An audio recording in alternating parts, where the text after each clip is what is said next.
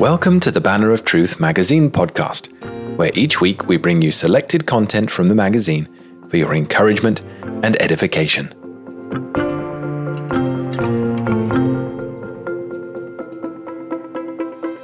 This week on the podcast, we'll hear something about and then something from the late, much respected J.I. Packer. Our first piece, from former magazine editor Ian Hamilton, is from the 685th issue of the magazine, which came out in October 2020. It is entitled The Essential J.I. Packer.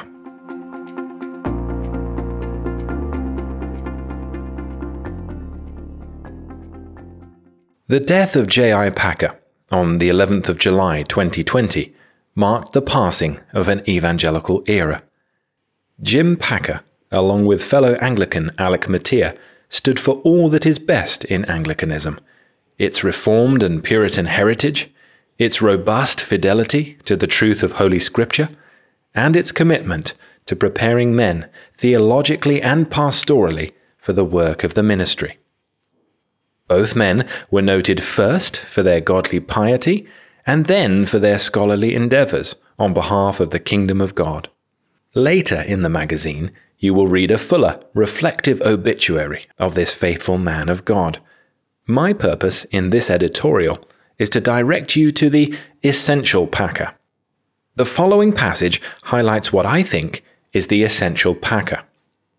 Dr. Packer did not teach and preach and write as an academic.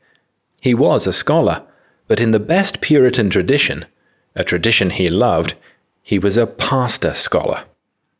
He never forgot that his calling was not simply to equip men to be rightly taught, but above all to inspire them to cultivate communion with God, a communion that would impregnate their ministries with a tincture of heaven. Packer wrote the following quote, When Christians meet, they talk to each other about their Christian work and Christian interests, their Christian acquaintances the state of the churches, and the problems of theology, but rarely of their daily experience of God. Modern Christian books and magazines contain much about Christian doctrine, Christian standards, problems of Christian conduct, techniques of Christian service, but little about the inner realities of fellowship with God. Our sermons contain much sound doctrine but little relating to the converse between the soul and the Saviour. We do not spend much time, alone or together, in dwelling on the wonder of the fact that God and sinners have communion at all. No, we just take that for granted and give our minds to other matters. Thus, we make it plain that communion with God is a small thing to us. Unquote. These are stinging but true words. Jesus said that eternal life was to know God and himself. John 17:3. This was why he spent the greater part of his farewell discourse, John 14 to 17, unpacking for his disciples the multiplex reality of God, and in so doing acquainting them with their vast and glorious gospel privileges. Jim Packer should be remembered with thankfulness to God for his gracious life and commitment to what the Puritans called experimental or experiential piety. It would be remiss, however, not to mention one episode in his life which, to a greater or lesser degree, brought consternation, even bewilderment, to his spiritual and theological friends. In 1994, Packer, along with some leading evangelical figures and Roman Catholic theologians, co signed the statement Evangelicals and Catholics Together. This joint statement on the doctrine of justification maintained that evangelicals and Roman Catholics essentially, though from different perspectives, held to the same doctrine of justification. That Packer should have signed this statement is bewildering. The Roman doctrine of justification in 1994 was exactly what it was when defined by the Council of Trent, 1545 to 1563. During the sixth session, the council issued a decree stating that if anyone saith that the justice received is not preserved and also increased before God through good works, but that the said works are merely the fruits and signs of justification obtained, but not a cause of the increase thereof, let him be anathema. For Rome, justification is God's ongoing process of making a person new and good. In order for the grace of justification to grow, we must obey God's commands. The council also decided that justification can be lost by certain sins, and that no man can be sure that he will be finally saved. In this light, it is bewildering that Dr. Packer should have signed this ECT statement. It was a huge error, an error that marred his evangelical legacy. James Innell Packer's writings, and he wrote much, will long be treasured by Christians who desire to grow in the grace and knowledge of our Lord Jesus Christ. Like few others of his conservative evangelical contemporaries, Packer wrote with a clarity and conciseness that made his writings accessible to Christians from all educational backgrounds. Perhaps he will be best remembered for his Knowing God. Originally written as occasional articles for the Evangelical magazine, Knowing God became a publishing phenomenon when published in book form in 1973. It is thought that nearly 2 million copies have been sold. Clearly, the title and the contents have resonated with successive generations of Christians. My guess is that Jim Packer would have been more than satisfied that his name was indelibly associated with the highest of all Christian callings to know God and Jesus Christ, whom he sent. John 17:3. No greater epitaph could any man have. He knew God and spent his life encouraging others to know him also.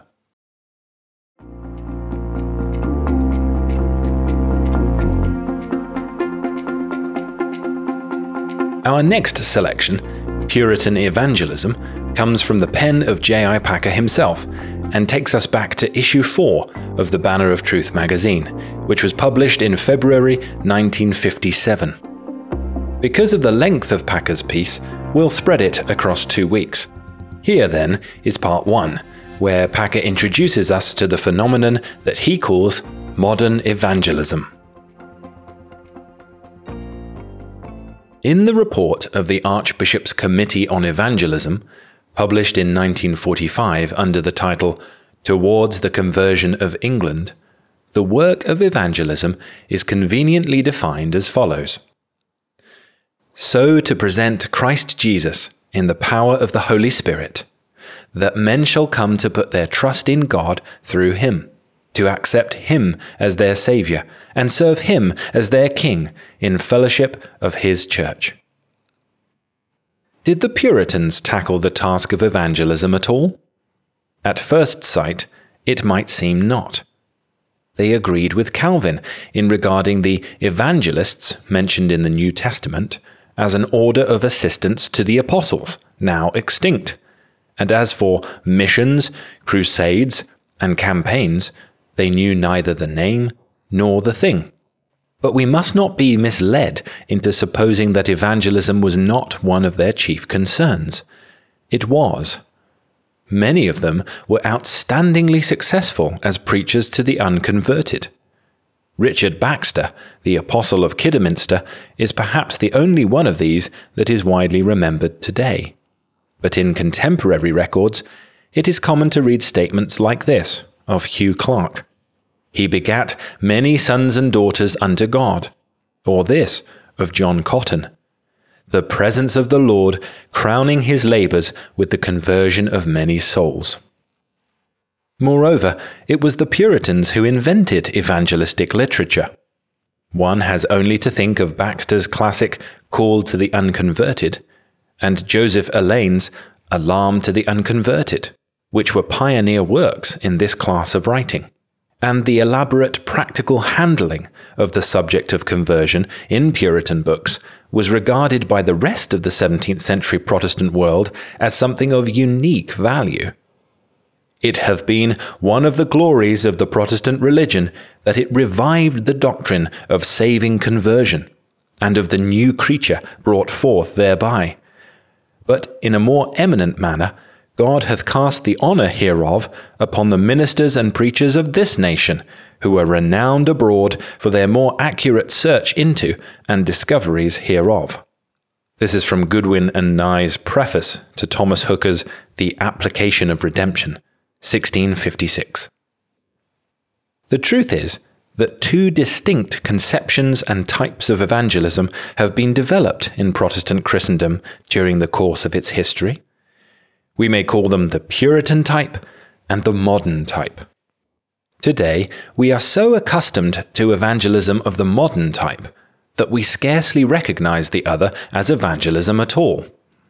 In order that we may fully grasp the character of the Puritan type of evangelism, I shall here set it in contrast with the modern type, which has so largely superseded it at the present time.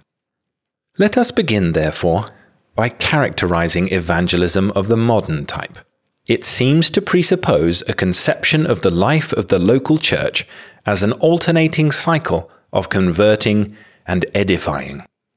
Evangelism almost takes on the character of a periodical recruiting campaign. It is an extraordinary and occasional activity, additional and auxiliary to the regular functioning of the local congregation. Special gatherings of a special sort are arranged, and special preachers are commonly secured to conduct them. Often they are called meetings rather than services. In any case, they are thought of as something distinct in some way from the regular public worship of God. In the meetings, everything is directly aimed at securing from the unconverted an immediate, conscious, decisive act of faith in Christ. At the close of the meeting, those who have responded or wish to do so are asked to come to the front, or raise a hand, or something similar, as an act of public testimony to their new resolutions. This, it is claimed, is good for those who do it, since it helps to make their decision definite, and it has the further advantage of making them declare themselves so that they may be contacted individually by personal workers. Such persons may then be advised and drafted forthwith into local churches as converts. This type of evangelism was invented by Charles G. Finney in the 1820s. He introduced the protracted meeting, or, as we should call it, the intensive evangelistic campaign, and the anxious seat, a front pew left vacant, where, at the end of the meeting, the anxious may come and be addressed particularly, to quote Finney, and sometimes be conversed with individually.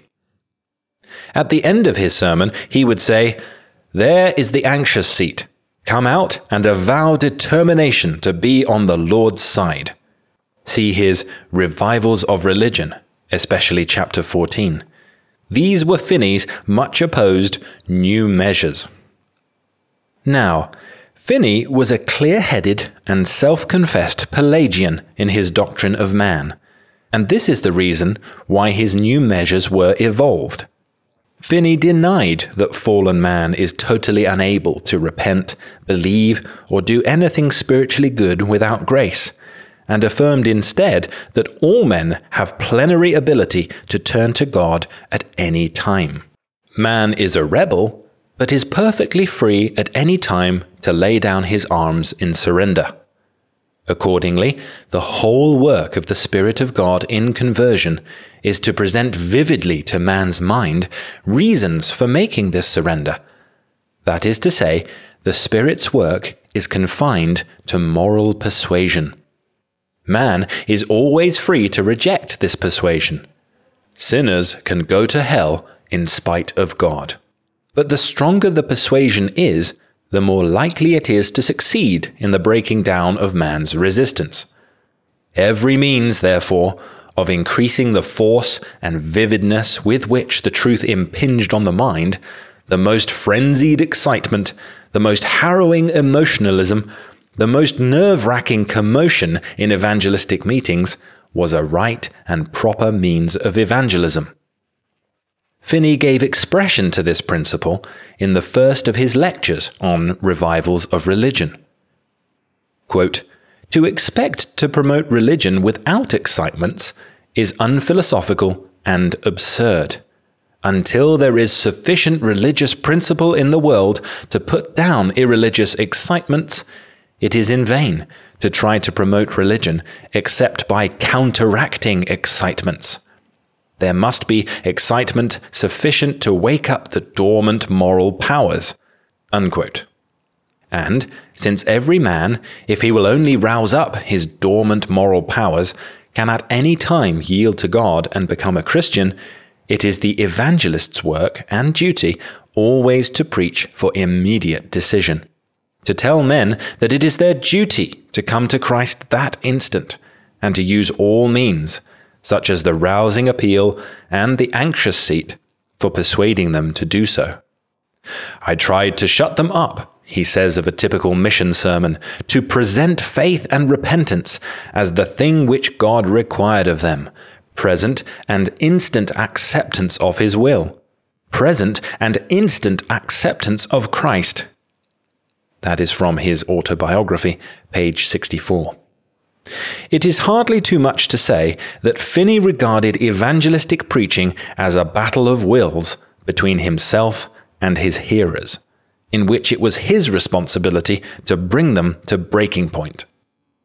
Now, if Finney's doctrine of the natural state of sinful man is right, then his evangelistic methods must be judged right also. For, as he often insisted, the new measures were means well adapted to what he held to be the end in view. And as B. B. Warfield commented, it is in such practices that a Pelagian system naturally expresses itself if it seeks to become aggressively evangelistic. But if Finney's view of man is wrong, then his methods, as we shall see, must be judged disastrous. And this is an issue of the first importance at the present time. For it is Finney's methods, modified and adapted, which characterize most evangelism today. We do not suggest that all who use them are Pelagians, but we do raise the question whether the use of such methods is consistent with any other doctrine than Finney's. And we shall try to show that if Finney's doctrine is rejected, then such methods must be judged inappropriate and indeed detrimental to the real work of evangelism. It may be said that results justify their use. But the truth is that the majority of Finney's converts backslid and fell away.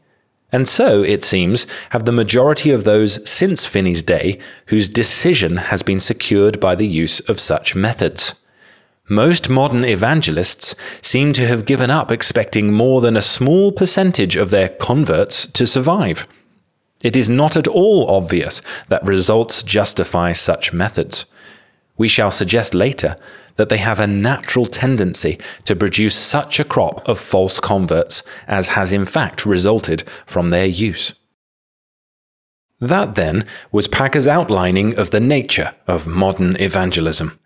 Do tune in next Monday for the second part of the article, where Packer points the way to the healthier path pursued by the Puritans, a path which honors the Bible's revelation by looking to God alone for the salvation He has provided through Christ and by the power of the Holy Spirit.